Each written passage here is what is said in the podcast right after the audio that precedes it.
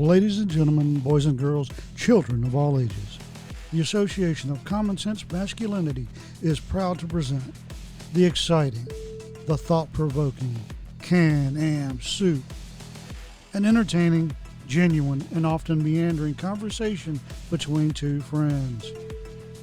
And now, the stars of our show, Jeremy Gertz and Todd Fuss. Hey, Todd, how's it going, buddy? Good, Jeremy. How about you? All good, man. Good, good, good. Living the dream, as some might say. How's uh, how's things going for you guys up there?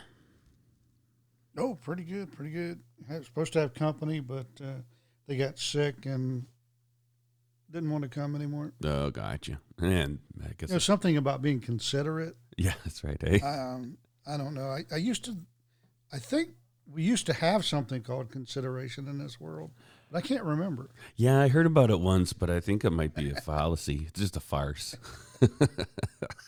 ay, ay, ay. Yeah, no, I hear ya. Yeah, we may have. We invited some folks over. This Sunday is the Canadian Thanksgiving, so or Turkey Bird Day, and uh, I don't know. Just one of our buddies last night. He was. We, we do this Awana program together, and uh, he had to work.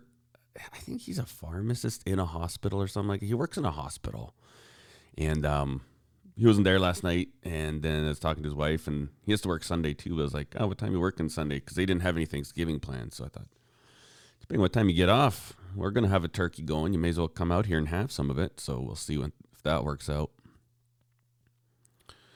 But it's fun having people over, hey? No, not at all. but we had already taken steaks out and a pork roast and some stuff. So Oh man, you're doing it up. that's kind of annoying, but because they were going to be here today through Sunday, Okay. so you know you want to plan Yeah, yeah, a little bit. yeah. Uh, so we're going to have uh, the in-laws over tomorrow for steak, and Oh. Which they can come over anytime they want. Mm-hmm. But you know Yeah. they're old; Hmm. they don't like go. It's funny. It's like, oh, we just don't like going out anymore. Because when we ask them, ah, you don't come over anymore. Ah, well, you know, we just don't like going out. But they're always gone somewhere. Hmm. So I'm starting to feel kind of it's us. yeah. That's funny. Yeah, no, we're, uh, you know, when Steph and I, like with Thanksgiving, we used to go to all the family's houses and we could always get like four turkey dinners in a weekend for Thanksgiving. And we did that for quite a few years. And it got to the point where, like, if I saw like a turkey dinner, I'm like, Ooh, no, thank you. I've had my share. And so we haven't had turkey I don't know. Maybe we had it last year for Thanksgiving, but maybe we didn't. We don't do it for Christmas. We always do like a brisket on Christmas, but Steph's like, "Do we want turkey this year?" I'm like, "Yeah, yeah." Like, I really want a turkey this year. Like, oh, turkey with the mashed potatoes, gravy, peas, the buns. Oh my goodness. I'm actually. This is the first time in years and years I've actually been like looking forward to a big turkey dinner. I'm stoked. Mm-mm-mm. I'm kind of indifferent to turkey. If you if it's there, it's there. If it's not, it's not. Because I've had some good turkeys over the years, Mm-hmm. but the overwhelming majority of people do not know how to cook a turkey. No. and and I do not understand people uh, who say, "Oh yeah, I love dry turkey." no, Yeah, it's gross. you. I bet you you're the, you're the kind of person if you like dry turkey, you would sit down with a sleeve of saltine crackers and nothing to drink. Yeah, that's right. Just yeah. No, no kidding, hey. We had uh there's a youth group race we used to do who could eat a sleeve of saltine crackers the fastest without water. that was a grossy. Get two a couple kids up on stage and give them those. Oh, it's gross. Or just say like 10 of them. You have to eat 10 of them without water as fast as you can. Nasty. you know, and that's us. You know, it's kind of thing we did. Mhm. You're not going to die from it generally. Yeah. and it's real food you're eating. And then we get to the millennials, Yeah. and they eat Tide Yeah. Pods. that's right. Why? Yeah. You know, if you if you put an industrial concentrated soap Yeah. into your mouth and swallow it, you deserve. Eh, eh, okay, let me say, if you are of otherwise healthy, um, psychologically, you know, hmm you're, you're not a special needs child or anything like that, hmm and you swallow it, you, you deserve whatever you get. Yep. That's what Todd says. Yep. oh, Um, but I, my kid died. Why weren't you watching him?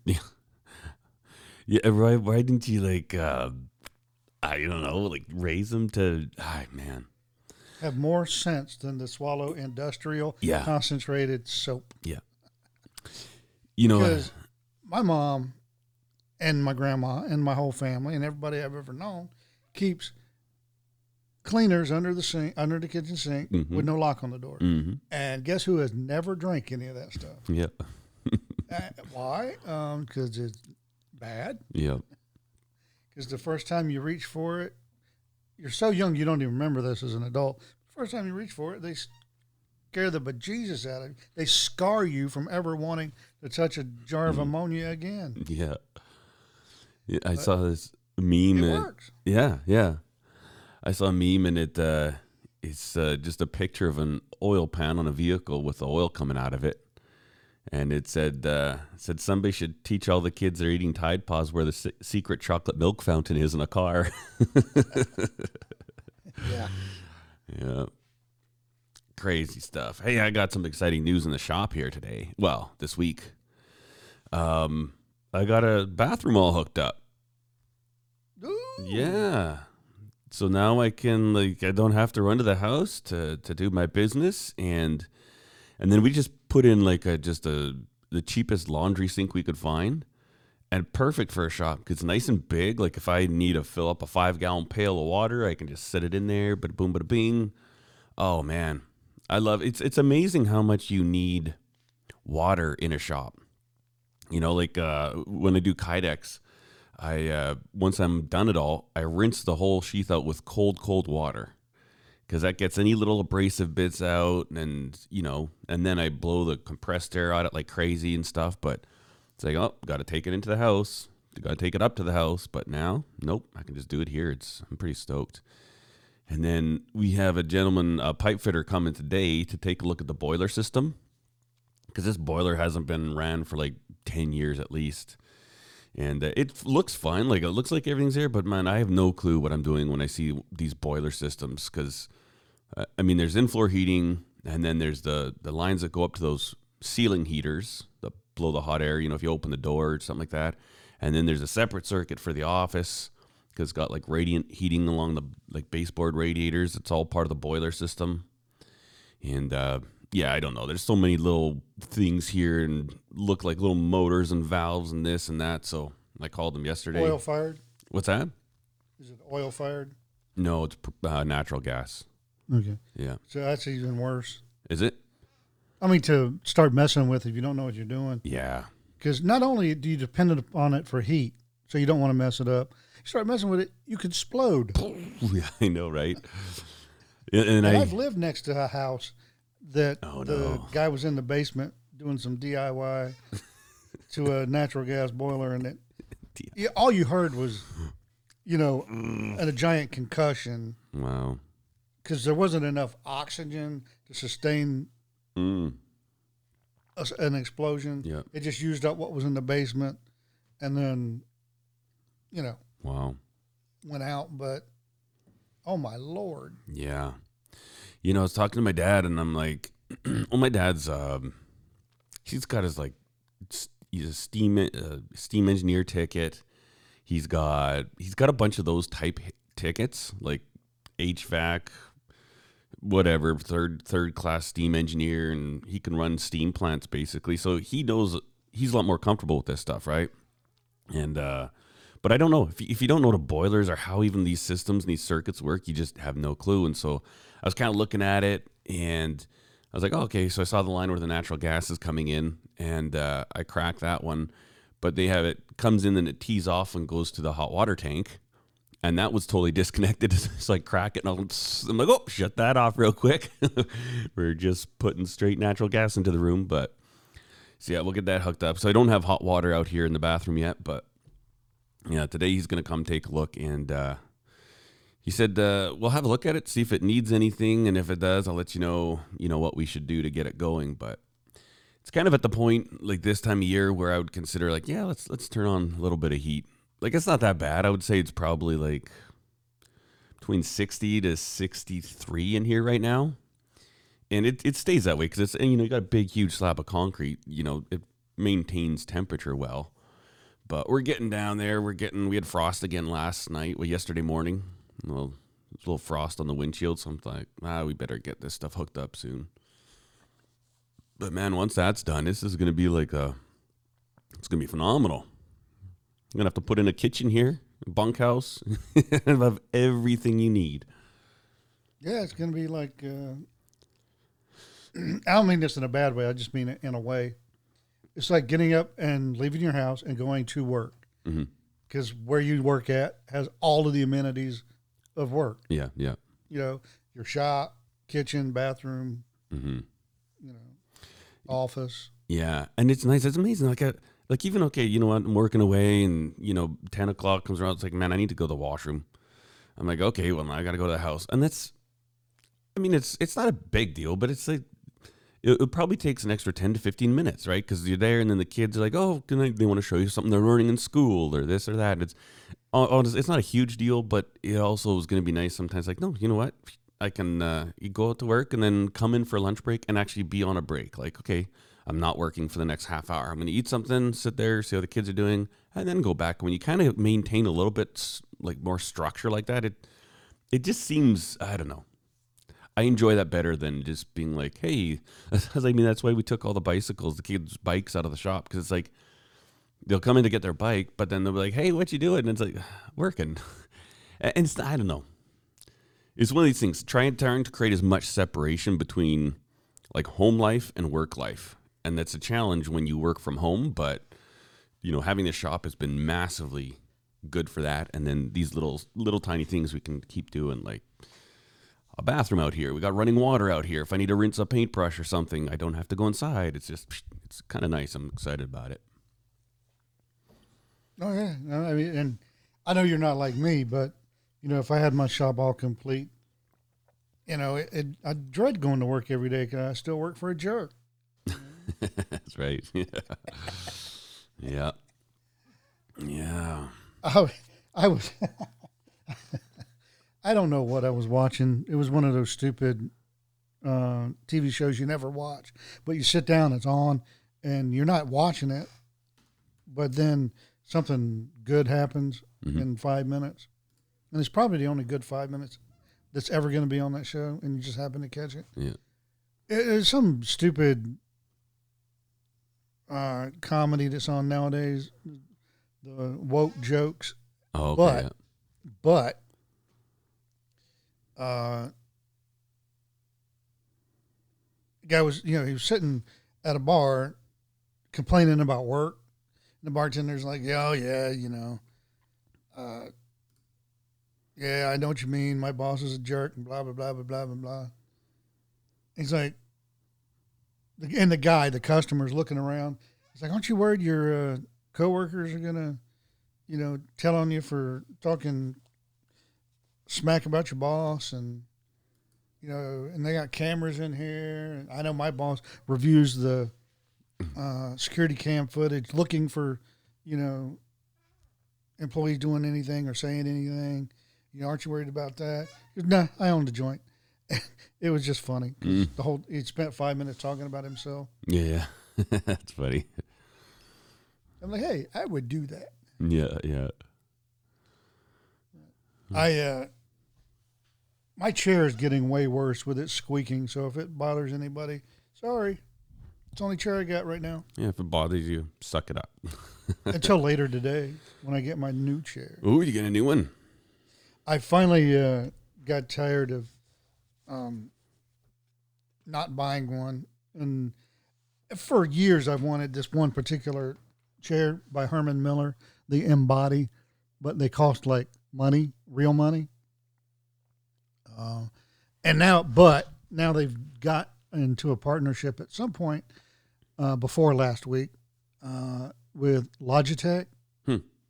and they did like a gamer chair. It's just the way the thing's colored. Because if you look at the construction of the chair, it's still a Herman Miller Embody chair. Hmm.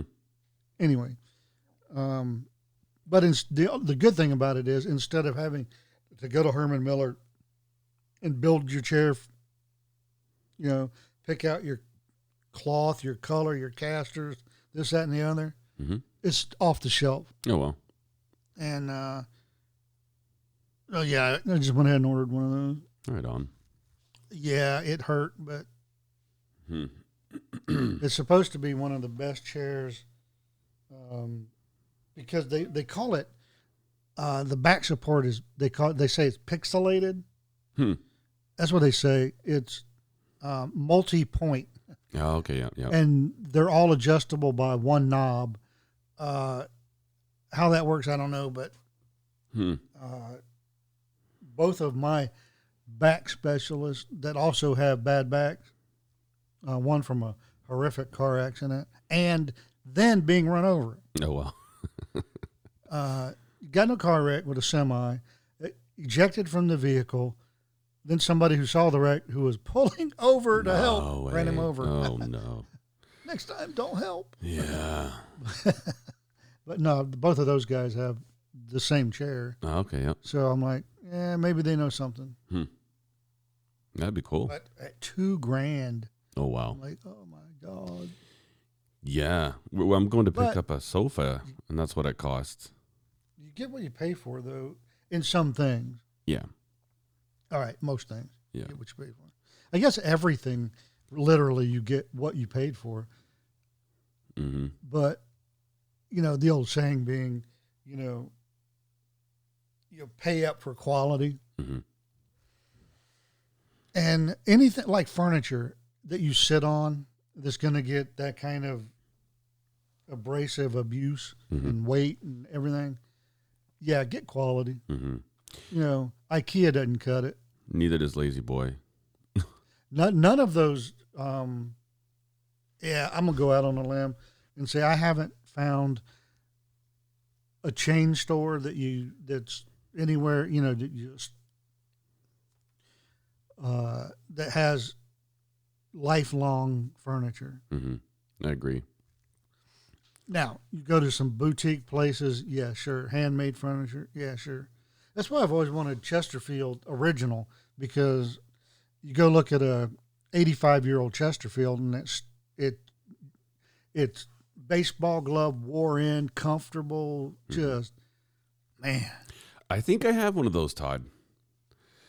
In in in the upstairs, there's a little dark nook in this shop, and there's this thing that looks very much like what you describe as a Chesterfield. And I asked my dad, "Is it is that a real Chesterfield?" He's like, "Yep." And I said, "Really?" He's like, "Yeah, you guys can have it if you want." I said, "I don't know if I want it, but I, I'll have to send you a picture. It's got some boxes on top of it right now, but it literally looks like it's hundred years old." And it, And if it is a Chesterfield, you might want to you know get some leather reconditioning because they're worth some bank. hmm. Well, this one's cloth. Were they ever cloth? No, Oh, okay. well, just I don't know. You could back then you could get whatever you want. Mm. um, my God, they you could go to uh, Cadillac and have a car that they don't build built back then. Mm. Yeah, you yeah, had money, yeah, true. so Yeah, no, we had uh, so right when we moved here, we went and there's this place. It's an Alberta, sorry, not Alberta, a family-run uh, furniture store, and really, really nice showroom. Their salespeople are phenomenal. Like they, you just wander around. They'll just be like, if you need anything, just come grab any one of us, right? But they don't follow you. They say if you want a hand, let us know. If not, feel free to walk around. And man, it was such a different experience because we've been buying a lot of furniture over the last several years, you know, with our houses and stuff like that. And um, so we ordered these a couch and a love seat, and they're made in BC. And um, the couch was in stock, so we picked that up right when we bought it, and then we weren't supposed to get our love seat till the end of November, and then we got a call yesterday that it's in, and so we're like, yes. But um, so I'm gonna go pick that up today, and then it's it's weird in our living room right now. We've only got one couch, and then we've got like a leather chair, and then room for another, uh, like a love seat, but it's missing it. So it's got this weird vibe right now. So it'd be nice to have that. And, uh, but man, you know, I always thought La-Z-Boy was a good quality. And so, like in one of our other houses, Steph and I went and had La-Z-Boy furniture custom made, right? Like couch, sofa, love seat, and picked out our fabric, picked out our cushions, this and that, paid for all the warranties, like all the warranties. Like the guy told me, says literally, if you take a knife and stab this couch 20 times, if it's within 10 years of the date you purchased it, we'll just replace the cushions for you. Brand new cushion, we'll make them exactly. Man, we had parts of the frame on that thing on the couch pop out of the back. It looked like two pieces of me- angle iron just kind of sticking, actually cut through the fabric. This was about like four years after we bought it. Call them, they come out. Oh no, that's not under warranty. I'm like, you dirty rotters, man. That those things were con- they were absolute garbage, like garbage furniture. And we paid. I mean, it's not like premium premium like like we bought for this last stuff, but man, for what they tell you, and I remember, you know, maybe it's a, a generational thing, but like my grandparents always like, oh, gotta be La-Z-Boy. I only buy La-Z-Boy furniture. And maybe it was good then, but man, I am 100% against La-Z-Boy right now. It is absolute junk. Like literally junk. Yeah, my Ugh. late uncle, he had a lazy boy chair, right? Big leather recliner. hmm It's still, to this day, awesome. Yeah, they, Right. they changed. La- La-Z-Boy did change. The Mhm. company itself changed. Yeah. They, they were purchased and uh, then went for profit. The original La-Z-Boy that just made recliners and chairs, hmm I know exactly where they were made near High Point, North Carolina, and awesome. Yeah.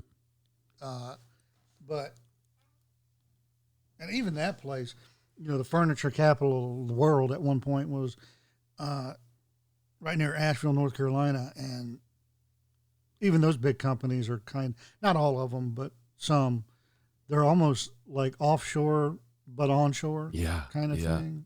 And, ugh, Yeah, no kidding. This IKEA mentality, it just annoys me. Yeah. yeah, you know, we we buy IKEA for things like uh any like board products like you know, we've done like built-in closet systems with IKEA and fantastic. And then we'll take like those Billy bookcases and screw a whole bunch of them together. You trim them out and it looks like a custom built-in for like a fraction of the price at a fraction of the time, but I find anything cushioned, like anything you sit on of theirs, I find very awkward. But I don't know. I'm, It's funny. I want to hate IKEA, but I'm sitting right now uh, podcasting on an IKEA table, sitting on an I. IKEA chair. the the computer it's not a computer desk it's a desk yeah. but i find that i like those better than a computer desk Mhm. um, were those i hate keyboard tray can't stand it but uh, but this thing in the my com- actual computer desk downstairs is ikea it's one of those that look like sawhorses Mhm. and but this one looks just like a victorian kind of thing and over to the right is a handmade table I made. Hmm. But that's where my RODECaster's at. Oh, okay. It it broke my heart when this thing uh, when we moved here. Uh, they broke my table. Mm. It's a it looks like a a sofa table. The old uh, if you put have a couch in the middle of the room like they did back in the fifties, and there's a table right behind the couch for a lamp. That's a sofa table. Mm. Yep. Yep. and so that's what it is. Uh, but I built it, put a TV on in the bedroom. Hmm. Because I, until we got to where we were going to stay for a while, I didn't like hanging TVs on the wall because it leaves substantial holes in it. Hmm. 'Cause you got to use those lag screws. Anyway, uh, yeah, they broke this thing, and it's oh man, just Hmm. I'm I'm speechless just thinking about what happened. Hmm. It just broke my heart. Anyway, Yeah. Yeah, it's too bad. Hey. and then the jerk said, "Oh, it's just a thing. It's not like a person." Oh, really? Can you make it? Yeah. Well, no. Well, I made that, Yeah. and you just broke it. Jerks. Oh, you made that? Yeah, I made all the every table in the living room too. Hmm. Uh, I made the clock on the wall in the living room. Made a bunch of stuff. The, you know, the the big pantry that you guys completely uh, complained about for thirty minutes before you even tried to move it in the house. Yeah, I mean, I built that. Hmm. Oh man, how'd you move that? I'm smarter than you. Yeah. And I thought the guy was going to punch me because I literally said that. At that point, I'm just over him. Yeah. Yeah. Uh. Do you uh do you enjoy making furniture? I did. Yeah. I've been doing a lot of soul searching this week um, about the shop because I went in there and it, the place is a disaster. Uh, let's just call it nature. Okay. There's some things that happen in this area, specific the Upper Cumberland region of Tennessee, that uh, probably don't happen anywhere else in the world Huh. with certain kinds of bugs and Uh, other things. Yeah. and where I had like five dead mouse mice on the floor downstairs in the shop because we had put out uh, mouse bait. Uh, oh no, it looks like a holocaust. Really. With Now, with, and I'm with like- what? Mice, Really? dead mice. I'm like, what in the flying flip? Yeah.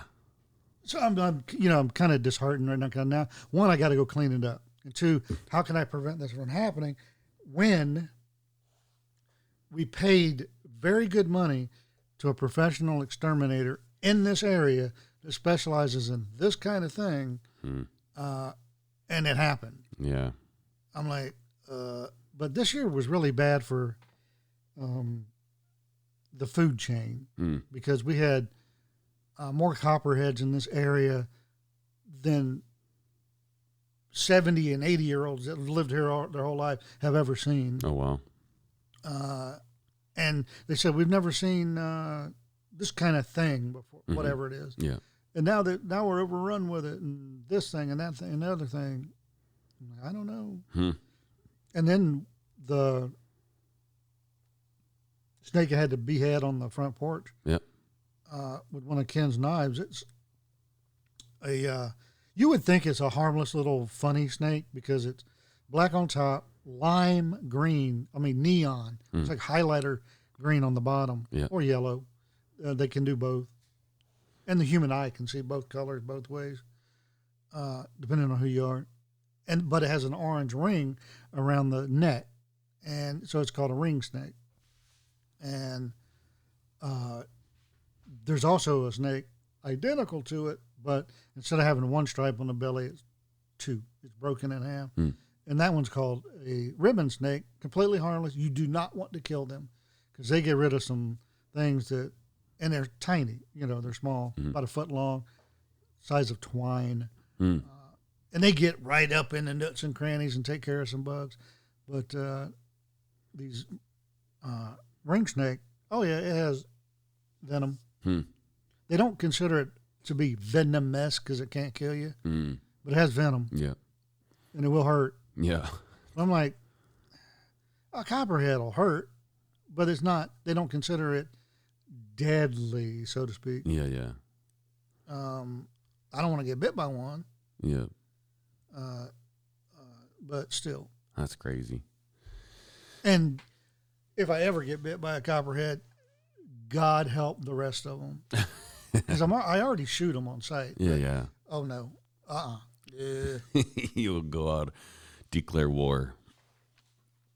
I will go back to school and become a snake exterminator. Hmm. Uh, just. Yeah. Yeah, no, we I really don't think like within 50 miles of where I live, I don't think we have to worry about anything. You get a little further south, like Lethbridge area and stuff like that, they got they have rattlers. I don't know what which rattlesnakes there are, but um you always hear people talking in the spring, I think is when they're the most dangerous because they're just kind of getting going and and that's also when they're kind of the most disguised because it's everything's brown and they're brown. So they said, you know, springtime runners and cyclists always need to be careful of those guys or It's whatever. In the spring, when right at the first thaw, Yeah. when anytime a snake molts, and then uh, breeding. Mm. And, and here, September, October, uh, or the last part of August into September, maybe the first week of October, maybe, depending on the weather. Yeah. For copperheads is the most dangerous time because um, they're all well. One, they're all angry all the time, but uh, they they mate. That's their mating season, Ah. allegedly, Gotcha. because they. I, I don't know. Yeah. I'm not a fan of snakes. I, I, I, well, like I said, I'm, I'm afraid of them. I'm definitely afraid of them, but you can't be out here. And I'm the kind of guy that, um, I worry about little things and I might ping a little bit here and there about little things. Like what time dinner is dinner? Yep. Oh my God, I'm gonna be late for work or late for doctor's appointment. But you put me in the middle of an emergency, the world slows down. I'm as calm as a cucumber, and I get I get it done. hmm Um, and that's the way I am with a snake. You know, Hmm. the, the first snake we saw when we moved here, I'm like, well, you got to do what you got to do, and went and had to had to catch that one by hand because I didn't have my tongs yet. Oh wow. Uh, not good, because oh, I still get the shivers and goosebumps thinking about touching that thing. Yeah. So But it was at the right time of year, the right time of day, and he already had food in his gullet, mm, you know, right behind his head. hmm So I just picked up his tail, slowly ran it, you know, held my other hand like a an O ring, yeah, yeah. and just slowly slid till I got to his head, and Wow. and then took uh, uh, machete and you know Chopped his head off. And then he lived for another three hours, all pissed off. Yeah. Isn't that crazy? They say like after It you is. cut their heads off, you still if you get bit by them, they can still give you venom. Yeah, Little I mean, it's jerks. right behind their little jaw. yeah. Creeptastic, man. That's so gross. You got to be careful where you. And I didn't know this at first, but now I do. And if I, you know, behead a snake now, I have to do it in a certain. I try to do it in a certain spot. Hmm. So I separate the fang from the sack, Mm. uh, Yeah. which is right behind their where their head hinges, Hmm. but it is right there. Oh, okay. depending on the snake. And uh, yeah, because I don't want to accidentally get or anything, you know, accidentally get bit by a uh, headless snake, Yeah, yeah, a headless, a bodiless snake. yeah. It's like you go through all the work catching it, and you, yep. oh, and then he got me. it's like, yeah. what a Well, bum I, deal I that watched would a couple of videos to try to learn how to catch it right. Yeah, and but there's always the, hey, here, look how this stupid idiot caught a snake. yeah, yeah. and uh, my favorite are the the Indians that play with uh, uh, cobras. Yeah, yeah. and this guy was uh he caught it he was in i don't know how i don't know why you would do this but you go to a open air street class on how to catch a cobra Oh wow. yeah Some Cool. RT. some european tourist right Yeah. and he learned how to catch this cobra and you would think too that they would use like cobras that have been fixed taking their Yeah. uh venom oh no oh wow. that'd be too easy Huh. so this guy he uh, successfully catches it. He's got his the head in his right hand, but he's just laying there. Yeah. And the teacher is like slapping the back of the head, you know, to make him open his hood. Yeah. Oh, this uh, this tourist just I don't know if he didn't hit him right on a bad day. The snake didn't have his coffee that morning. I don't know, but he hit him, and he just. I mean, before I think it was, I don't know, a millionth of a second. Uh, all you see is this, um, the snake's mouth wide open over this guy's eyeball. Um, he's biting him on the face and just grinding, pumping that venom in. I'm like, yeah, you know what? You got what you deserve. Yeah. I have no sympathy whatsoever, no compa- no nothing for you. Yeah. Just like people that, hey, this beach is known for shark attacks. I'm going to go surfing or swimming there. Yeah. Um, well, you're in his house. I don't have any sympathy for you. Sorry. Or like the the who's that Dingleberry, the crocodile hunter. it's like, oh, I'm gonna. This croc's real angry. I'm gonna stick my head right in his mouth. it's like, man, there's certain things in creation that you just don't mess with, you know. Or people Well, that like it- get in cages with lions and then you know they train lions and then one day the lion kills them. And it's like, no kidding. This thing is literally the king of all the beasts of the field. Its job is to kill everything below it. And you somehow thought for like career purposes or, or entertainment or even for research and science, it's a good idea to just play with this big, huge cat that is going to kill. Man, it's like, sorry, dude. That's on you. Should have known. You know, if, if Steve Irwin had been killed by uh, a giant snake or a crocodile, I could understand that. it was, it was a, uh, He's been poking that bear his whole life. yeah. But, you know, you just be cruising along in the ocean and then have a random stingray just jump out of the water and stab you in the chest. Yeah, but I, was it random? There's nothing random Yeah. with him. He wasn't messing with it or anything. Really? They were just riding along, taking uh, B roll. Oh, really? And yeah, So somebody told the stingray to give him a message. Hey, this guy's yeah, been pissing. those crocs were like, look, we can't get him. yeah, We'll be the first suspects. this Can you do something? And they're like, yeah, we we, we know this uh, stingray assassin clan. yeah. We got this. We'll take him out. Yeah, that's crazy. Cause like, so we went to Grand Cayman once for a vacation, and there's Stingray City, a place called Stingray City, and so you take a boat, and it's a couple, it's like two or three miles off of the coast. This huge sandbar that kind of comes up, and the water's anywhere from like two to six feet deep in this huge area. And all these boats anchor down, and there's the stingrays go there to sun themselves.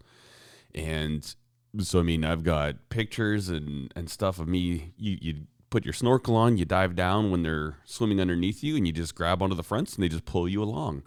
And the only thing they tell you is like when you're stepping off the boat, look down, make sure there's not a stingray under you, and then you're fine. And they'll like kind of bump into you and rub on you and kind of creepy. Uh, we took Kobe, like when we went there, he was like maybe two years old or something. No, he's less than two for sure.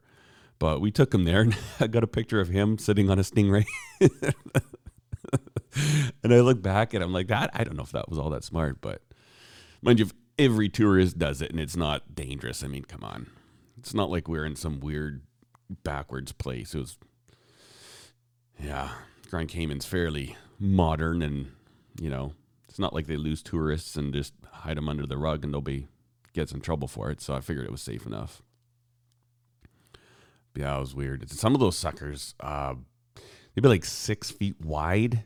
Like you, you go down there and you'll see them coming. You kind of got to swim really quick because they're, I mean, they're slow when they're just cruising, but they're fast compared to people. So you kind of want to try and get up to their speed. And man, it is cool. You ride those suckers for like 20, 30 feet, and it's just, man, it's neat. But yeah, I kind of think there's certain things that's like, it, it's neat to observe wild animals, but um, Bear Man. who's Bear Man? Oh God, you don't know about Bear Man? No. Google that. But he, uh, there's this guy, this tree hugging snowflake that went up and lived with grizzly bears every year. Hmm. And I mean, he would literally camp out with them and Wow. feed them and you know try to do this and do that. And until one year, it was a really bad fall and a really bad winter, so you had a bunch of starving grizzlies. Hey, friends, I'm back. And the one that he called his best friend, yeah.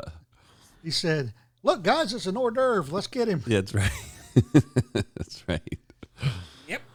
Oh, And you know, and he videoed everything. There was a big to do on it, but uh, yeah, I remember when it happened, and morning radio just shredded him back then. Hmm. You know, because you could back then. Yeah, yeah.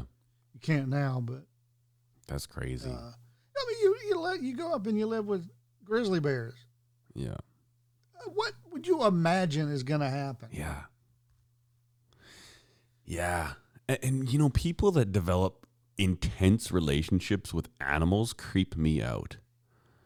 Like the, you, you'll see those scientists, and those- like this guy that you're talking about. Or wasn't there this one lady who like dedicated her life to gorillas and lived Yeah, with? Jane Austen. Yeah. I'm like, man, that person is is gross. That creeps me out. There's something wrong with that. Like humans were meant to have intense relationships with humans. Uh, but man, to dictate, ugh, I don't know. I, I don't trust people that get that intense and serious about animals. I mean, you know what? You you it could be your number one biggest fascination, and you want to study them and learn about them. That's fantastic. You know, I always say if you look at creation, you can learn about God because every single thing about creation will teach you something about God. And but man, these people that just obsess and it's like they they think this animal or any animal is more important than the people in their lives. And I'm like, man, that is messed up. Well, I mean, Jane had a family, so I mean, she, she was a scientist and she studied gorillas because they'd never been studied like that. But you know, so I, I might put her more towards the sciences end of it. But Bear Man, no, he's crazy. Hmm. Yeah. He he had no professional, you know, animal science training that I know of. Uh, he was just a nut that went and lived with grizzly bears every year, Hmm. and till he got eight. yeah. It was so funny because his friend, you know, went up there after for the uh, documentary they did with it, and he's just all broken up because you know during there where they ate him Yep. and where he found the guy's camera and everything, and they had to watch the footage. No, you didn't have to push play. You didn't have to rewind Yeah. that. You did it because you know we're, we all have a morbid sense of curiosity. Yeah. But uh, you have to train yourself not to be that person that blocks traffic because you want to slow down and look. Ugh. Stupid. Don't do that. Yeah. It's none of your business, you know, unless it's a family member. Yeah. So I, I got a question for you. What's and this is something I've never only the last couple years I've thought about it and I I don't know where I stand, but what do you think about zoos? Like a zoo. A zoo? Yeah. I love zoos. What do you think about We animals going to zoos, but animals being in Um, a zoo? and I will tell you, if you go back thirty years, don't like zoos. Oh, okay. They didn't treat uh, animals well then? Well, no, no, there was a different mindset. Hmm. I don't know when it happened, but it's probably been within the last 20, 25 years, probably this century. Hmm. Uh, I know all of the state and national zoos in the U.S. have been standardized. Mm. No more, no longer is putting a d- animal on display the number one priority. Mm-hmm. Conservation is. Okay. So you can, they, they have zoos like in Cleveland, uh, the Cleveland Zoo, which is the main one. Uh, you have animals there you'll the public will never see oh really? because they're there to get healthy, and they're there uh, for rehabilitation and then reintroduction. Mm-hmm. And you get them too used to people, you can't do that. Yeah. Uh, they have uh, one herd of some animal like a some buffalo or something. I don't know, but it's the only herd left Hmm. on Earth. And had they not been saved from, you know, Africa, we wouldn't have any anymore. Hmm. And what they're doing is breeding them, selectively breeding, and like nature would do. They don't, you know, protect the weak and all that. And then they're slowly sending them back into a preserve. And then when the, the herd's large enough to self sustain, it'll be reintroduced uh, on that giant uh, nature preserve that's like half of one of those countries. Hmm. I, I know the name of it, I just can't recall it. Yeah. Yeah. I don't know why I could recall who Jane Austen is, but Yeah. Yeah. anyway, I think it's because that Gorillas in the Mist movie. But. Oh, okay. Yeah, I guess like the one thing I'm surprised. So like, you know, Calgary has a pretty good zoo, and um, I'm surprised that animal rights activists don't speak out against. Like it's because I, I think like in any way uh, they basically make money, and maybe that's so they can fund the work they do, but they they still have animals on display, right? Like lions, tigers, bears. Um, you know, I remember I was working in San Diego. I was flying back all the time, and I got talking to a lady um, who's flying from Seattle there, and, and she's a member of the San Diego Zoo Society, and she gave me tickets. She asked for my address. She goes, "Oh, I'll mail you tickets," and and so Steph and I went to the San Diego Zoo, and what a disappointment! Like, I didn't realize Calgary Zoo was that impressive, but I don't know. It's it's. I always just wonder. Like, I honestly don't care either way. When I was a kid, I loved it. We'd go to the zoo a lot, and with our kids, we used to buy. Um, you can buy annual passes before they went skyrocket. They went up like four times one year over the other. But you know, it's cool because little kids love the zoo, and what a great way to teach them about animals. You know, and get them interested. Like where else? Just seeing a, a lion in real life walking around in front of you, even though it's you know behind glass or a big cage wall, there's something intriguing about it. You know, and more than just learning about it in a textbook but I'm also kind of like, I don't know, man. I don't know.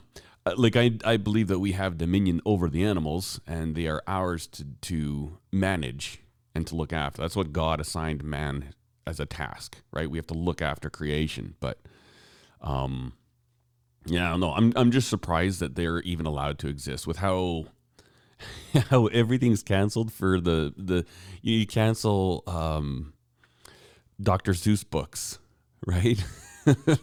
for for absolute trivial matters, but they're still Well, can allowed to you- have critters on display and charge money for it. I can tell you why Why is that? why it works with these animal rights snowflakes because they nationalized the zoos. So now the government uh, runs them or mm. regulates them. So people are bad. Animals can't be with people. The government protects us. The government gives us everything we want. The government is taking care of the animals. That's great. Yeah, the government is good. People are bad. Oh, God. Oh, that's precious. And people do suck. Don't get me wrong, but the government's way worse. Oh yeah, yeah, yeah. It was funny. We had Why uh, is the government worse, Todd? Because it's people, but with power. exactly with unjust, unjustly gained power. It's not like they were so wise and made such great decisions that people said, you know what? We noticed that you're doing such a great job in every aspect of your life. Your family's just a stellar group of people. You've got successful businesses. You help out with charity, and you're really part of your community. Why don't you run for this office position? it's not like that. um, we had, I think it was yesterday. There's an election for the provincial uh, Conservative Party of Alberta, and the gal that was elected. I mean, we're members, so we voted. I didn't vote for this person, but um, a couple years ago, she was with the a party called the Wildrose Party, and she literally walked across the floor and joined a different political party. I'm like, wow. And so now she's the leader of the Alberta Conservative Party, and currently we have a conservative government, but man, I don't know. We're going to be back to NDP mental retardation soon. Government, I'm just so sick of. I wish they would just hit the cancel button on government. Just like, stop. You know, the job of the government should be to monitor and organize land titles and not really a whole lot beyond that. Like legit. And people think you're insane if you speak this way, but no, it's it's true. You know, people can do so much better for each other than the government could do for anyone. You know, I explained to my kids, so say say like we need government for roads. I'm like, well, now we, we've created a monster and I understand we can't go back. But I'm like, okay, so I own a field and that's registered with the government. This is my land, okay? Now my neighbor wants to cross my land and he comes to me and says, "Listen, can I can I put a little road in along your fence line from here to there and then you know, I'll I'll give you a pig every year." Cool. Sure. There we go. Now we're working together. We're both being benefited and nobody's losing. Right? And, and until, and this is what actually used to happen, and especially out west, uh, you come to my land, Everybody's playing along. Come to my land. Hey, Todd, can we put a road next to your fence line on the west end of your property? You know, you're the only thing between us and town. Nope, I want it on the east end, but you can't cross, go across the north or south part of my land. So now, basically, I'm saying no hmm without saying no, Mhm. just because I'm contrary. hmm Yeah, I want a road to town too, but screw you guys. Mhm. I don't like you. And and the the thing is, that's your right. Right? No, or, or I mean, it's it's good to do everything you can to live peaceably with people as much as in your power, but at the same time, that's your right. If it's your land, you can. eventually, you know, after a year or two of me being contrary, I have an accident while out farming, and then, you know, the next person that owns the land gets to put the road in. Yeah. I- But, you know, that's what used to happen. hmm And I th- I think that Um, is a better system than these massive governments that we have. I'd rather not die Yeah, because you want a road. but then just don't be a jerk. Well, I'm just saying it's my right. No, I know, I agree, hundred percent. But I mean, it's it's it's not like that stuff doesn't happen There's- these days. There's really no good answer anymore um, if people are involved. No, that's true. it, people will screw up anything. The sinful nature of man. Yeah. If you would rather, s- yeah, if you would rather sit and get paid for doing nothing than, you know, do something that makes you feel good about yourself by providing for your family or even yourself, you know, there's no hope for humanity. no. If you if you we- have forty year olds living in their mommy's basement hmm eating um hot pockets and playing Call of Duty, people suck. Why? That's funny. I mean seriously. No, I know, I know. I, I hear you, man. Yeah, it's crazy. I Like um, someone we Danette knows, uh, they're you know have a fat disgusting uh, member of their family that games Mm, allegedly for a living. Well, I get paid to game. yeah, Do you? But should you? yeah. I don't know. Um, The answer is no. The, f- the big successful gamers I know of don't look like you because they have to also put on a public image for their sponsors. Yeah, You know, so you had, you know, Kyle, Woody, and all the people of today. You know, you look at the any kind of media for these games, like, hey, you know, these are our gamers that we sponsor in the world gaming games yeah, uh, and none of them look like Jabba the Hutt. yeah. Why? Because it has to be a positive public image for that company and the game. Although Jabba the Hutt's a more accurate depiction Oh, of God, yeah. gaming. Uh, I mean, because they want in Call of Duty, they want somebody that looks like you know they've done four tours in yeah, Vietnam. Yeah. Special no. force operator. No, they, those guys might game to get paid, but they don't game game. Yeah, I mean, they did when they were thirteen. yeah. you know, not now.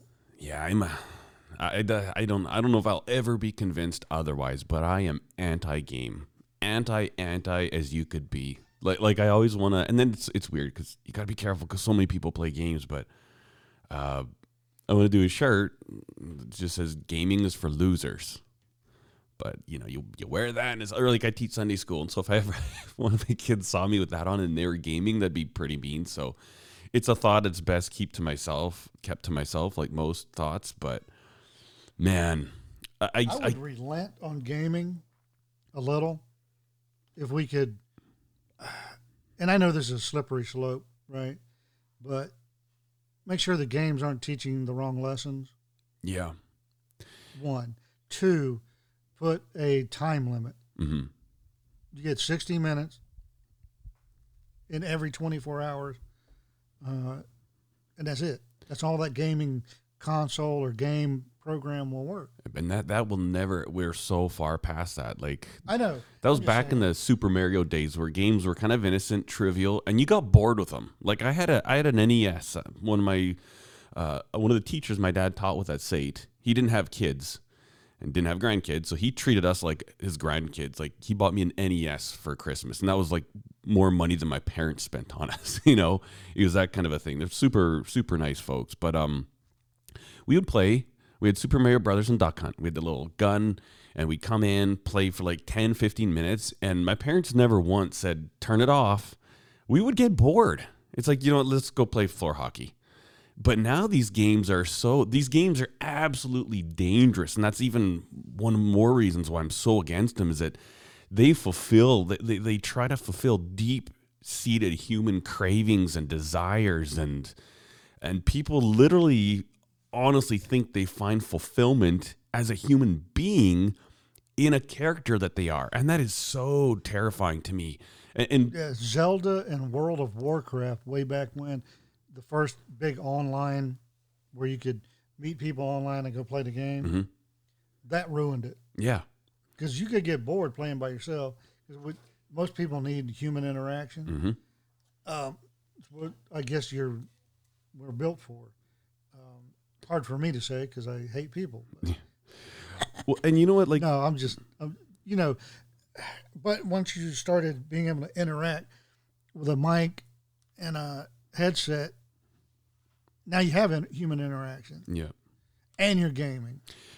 Uh, ugh. and people say like like I'll I guarantee like there's a lot of crazy violence that is directly a result of people obsessing over violence in a video game because it's so realistic and you say that and most people are like no you're absolutely crazy i'm like no i'm not you're you're completely retarded to think anything other than that like you spend all day long like with these i don't know they got these uh, what's that one vice city or miami Yeah, yeah. Grand Theft Auto. GTO, yeah.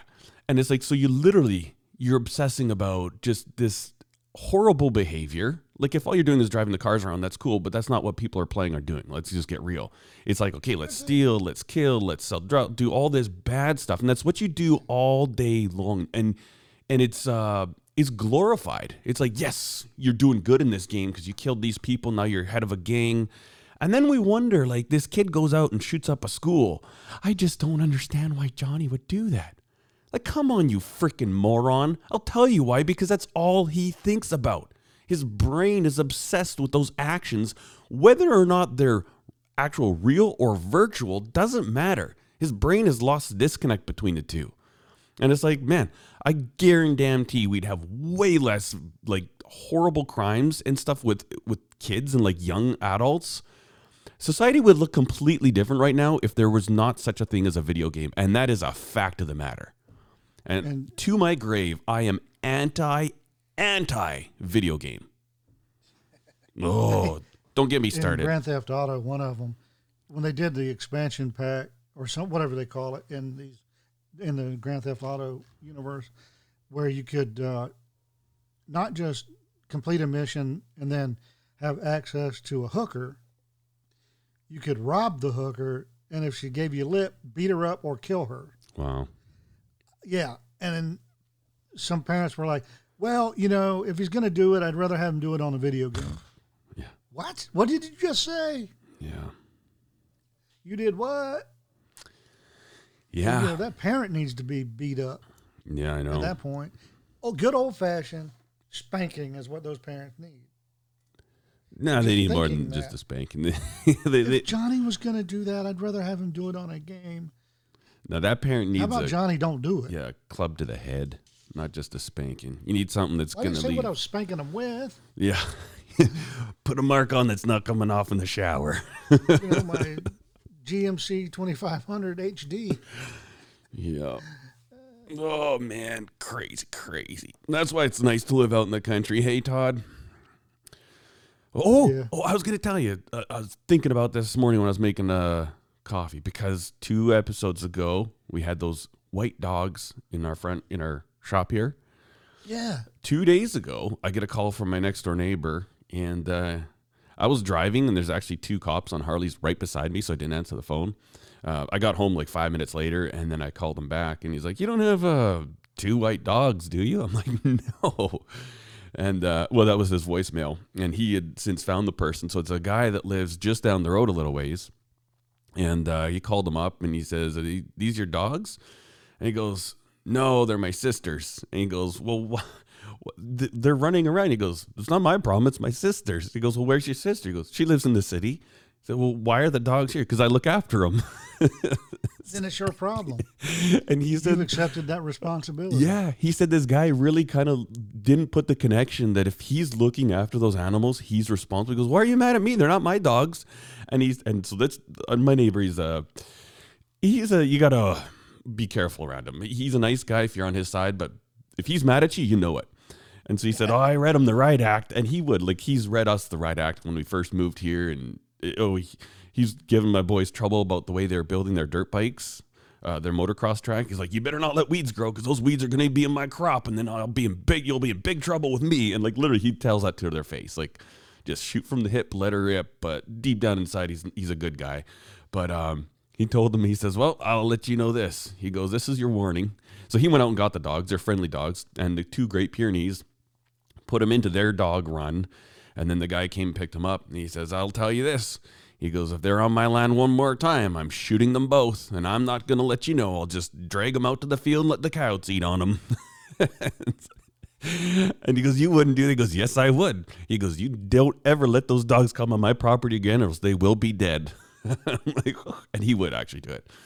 But yeah, so the one thing I was glad to find out was that they're friendly, though because I asked him, I said, "Are they friendly?" He's like, "Oh yeah, they're really nice. They just come right up to you and you pet. One wanted to be pet, and the other one is a little bit more shy, but they didn't like bark or didn't act in any way. So they're leaning up against me and stuff, so that's good. I just didn't like the idea of like you know a couple dogs wandering around. If my like Foster's outside all day, like he carves sticks with like knives and axes probably like five hours a day, and that's not an exaggeration. Like all he does when he's school's done, boom, he's outside in the trees carving sticks. So it's just nice to know there's not big mean dogs coming around. But that's Well, all. You know, a, a dog's a dog. A dog's an animal. I'm sure that uh, Stingray had never heard of soul till he did. Yeah, You know, yeah, yeah. that's true. I mean, we all, you know, I, I know Benny is a, an amazing dog, uh, probably one of the most amazing personalities in an animal ever. Mhm. I don't want him around a bunch of strangers because there's always that one Yeah, for no apparent reason.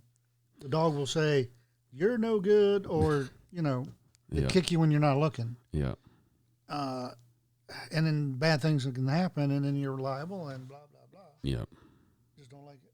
yeah. I hear you. No, and I, I've told you before, I can't, I cannot stand people letting their dogs run wild. Yeah. I just can't. No, it's 2022. Stop. Mm-hmm. Respect other people, please. Yeah. Exactly.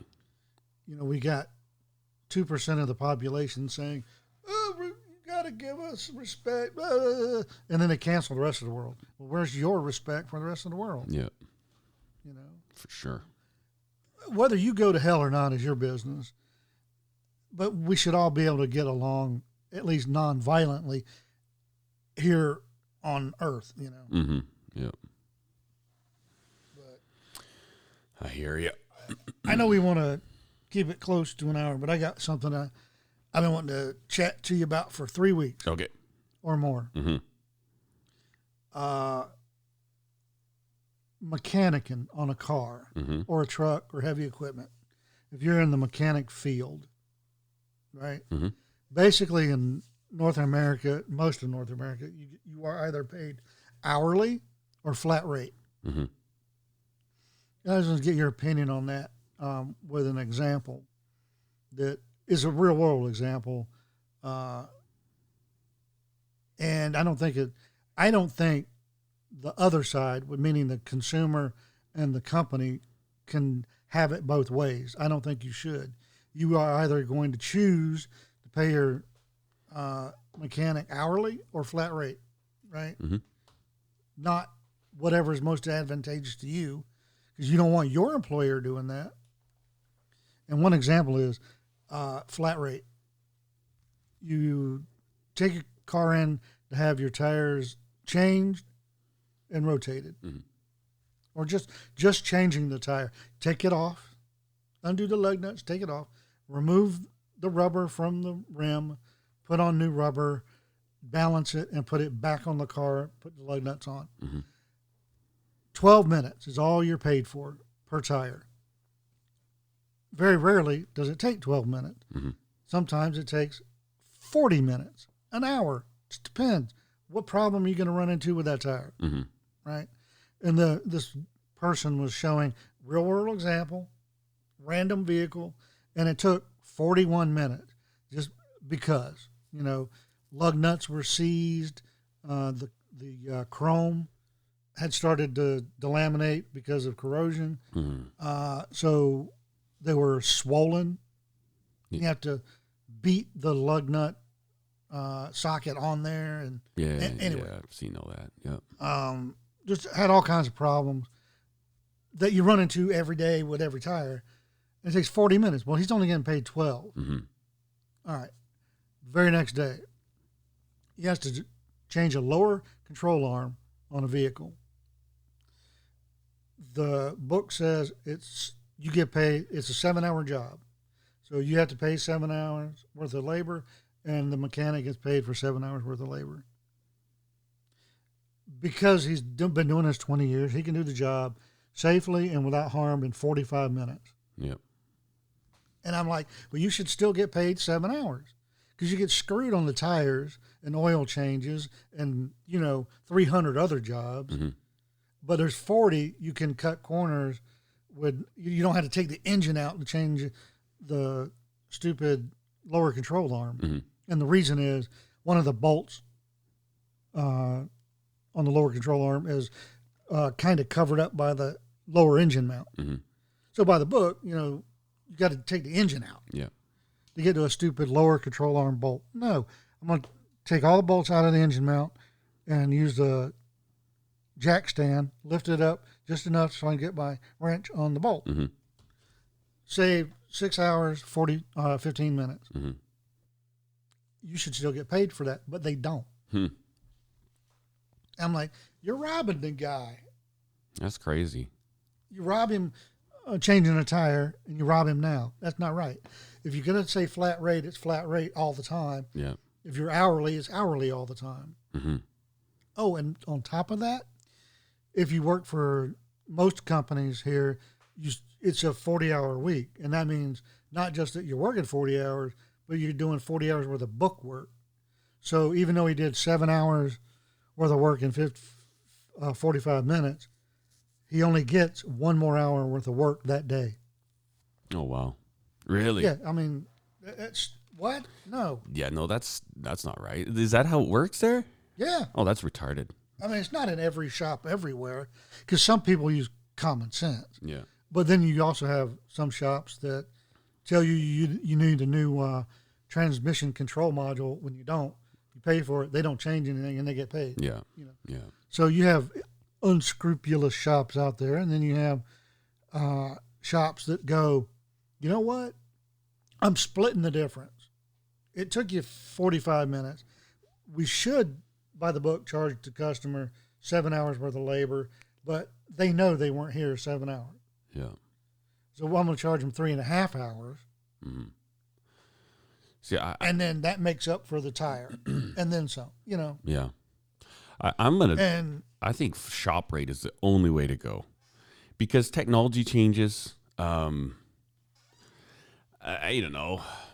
It's a great equalizer. Like, you know, one mechanic is always going to be better than another mechanic, you know? And you know what? His security will come in the long run. Now, if you got a guy who's a bum, he's like, oh, I get paid by the hour, and they're just lollygagging, we'll fire him. Get rid of him. You're gone. But when you have these things where it's like this is a flat rate job, I mean, like like you say, it, it can go either way, and you have to in order to accept that you have to go both ways. So it's like no, if, if I'm going to lose money on this, you're only going to pay me for 15 minutes for this job, and it took me half an hour. Okay, that's fine. The next one, like you said, you, you get it done in six hours faster. Nope, that's mine too. Like you ha- either ha- it's either one or the other. It can't be a combo.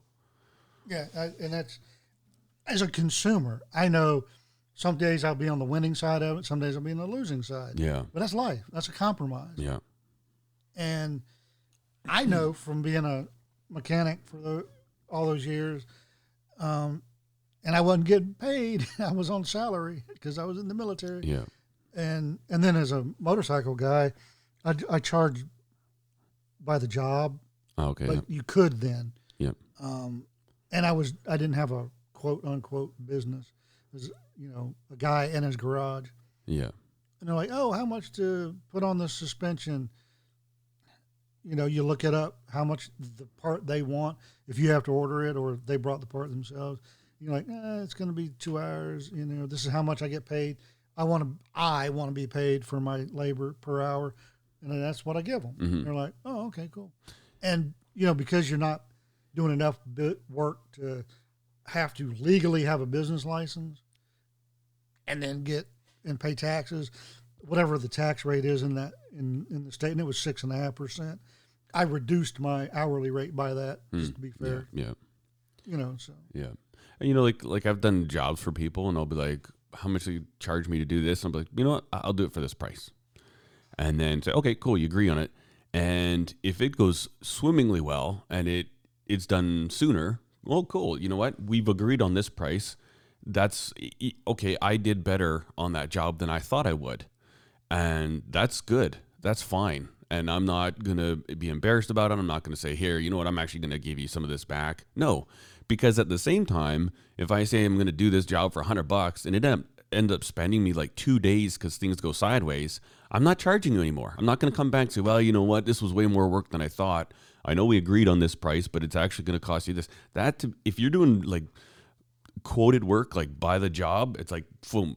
The worst thing on earth is somebody says oh I'll, I'll, like when we were building our house our old house you know we had a, a contract in place and it was this much for this this much for this this much for this he came back so many times with change order change order change order it was over $30000 he tried to get out of me that i did not owe him like six grand in electrical alone and you know, he'd come back because we did the walkthrough with our electrician. Said, okay, we'd like this light here, uh, you know, the light over the dining room table. We want it to be here, and then we wanted to add a couple things. Like we wanted a light up in the soffit on the front porch for Christmas lights, with a switch in the the closet, so we could turn the lights on from inside the house and blah blah blah.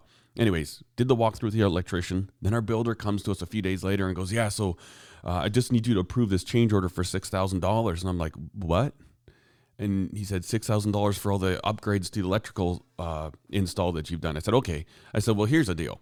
I do have some contingency money, but not a whole lot, and I'm not spending any of it here. We still have a lot of house to build. Who knows what's going to come up? So I said, just build it to code. And my builder looks at me and goes, what, what are you talking about?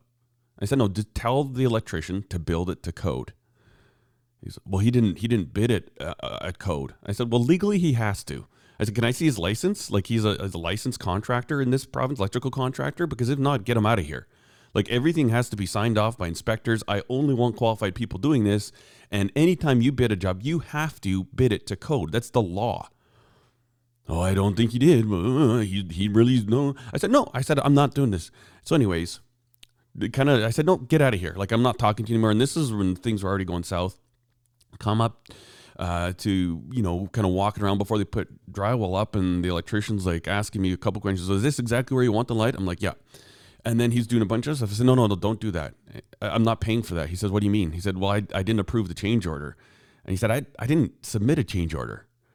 I'm like, he said you wanted six grand extra for all the things that I said. He goes, no, that's kind of, you didn't add that much, like maybe 50 bucks in extra switches, you know, 100 bucks in wire. I'm not going to charge you extra if it's not a big deal.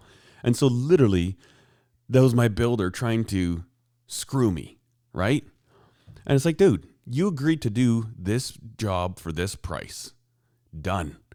And you know what? There's a certain sense where if it was way too low, or if things really did go really, really bad, and there's just all kinds of unforeseens, and he's gonna lose money, well, that's bad for everybody. Like when people people don't realize like when they're trying to get deals, they always want to screw somebody so bad, It's like, oh yeah, I- oh yeah, I took him for for a ride.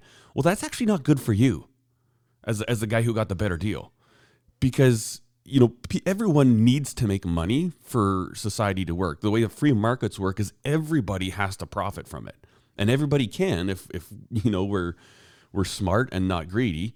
But yeah, so that's the thing. Like, you charge for that suspension upgrade, and if it goes good for you, cool. You make an extra. Yeah, yeah. I made did a little better. I did about fifteen percent better than I thought I would. So that's a little gravy, you know, for experience, for you know, looking at it the right way and, being interested and, and working hard on it. Or if things go wrong, it's like, holy crap, I busted this bolt on the frame and now I had to take it to a welder and get this bolt TIG welded on for suspension mount. I ate that cost. You would do that too, right? And uh, I don't know. My thoughts are it has to be one or the other, and it has to be like, you know, your word is your bond type of deal. The way things used to work. Say you're going to do it for this price, and that's what you do it for. And we think we think that, and there were people who did that. Yeah. The guy that I worked for in 1986 doing concrete at uh, Federal International Airport, uh, he paved his driveway with overage concrete that he ordered for the job to build an airport. Yeah. So Oops. he would order, you know, and he knew the guy. He was a concrete contractor, and I, I don't know this, and I know they were incredibly close. The guy on the concrete plant, but I don't know that they were related. You know, but I know they were extremely close, and they called the same person mom. So I don't know. Mm, yeah. Um, but anyway, no, he'd you know order concrete for the airport, and the part we were doing, it called for extremely resilient, super hard concrete, Mhm.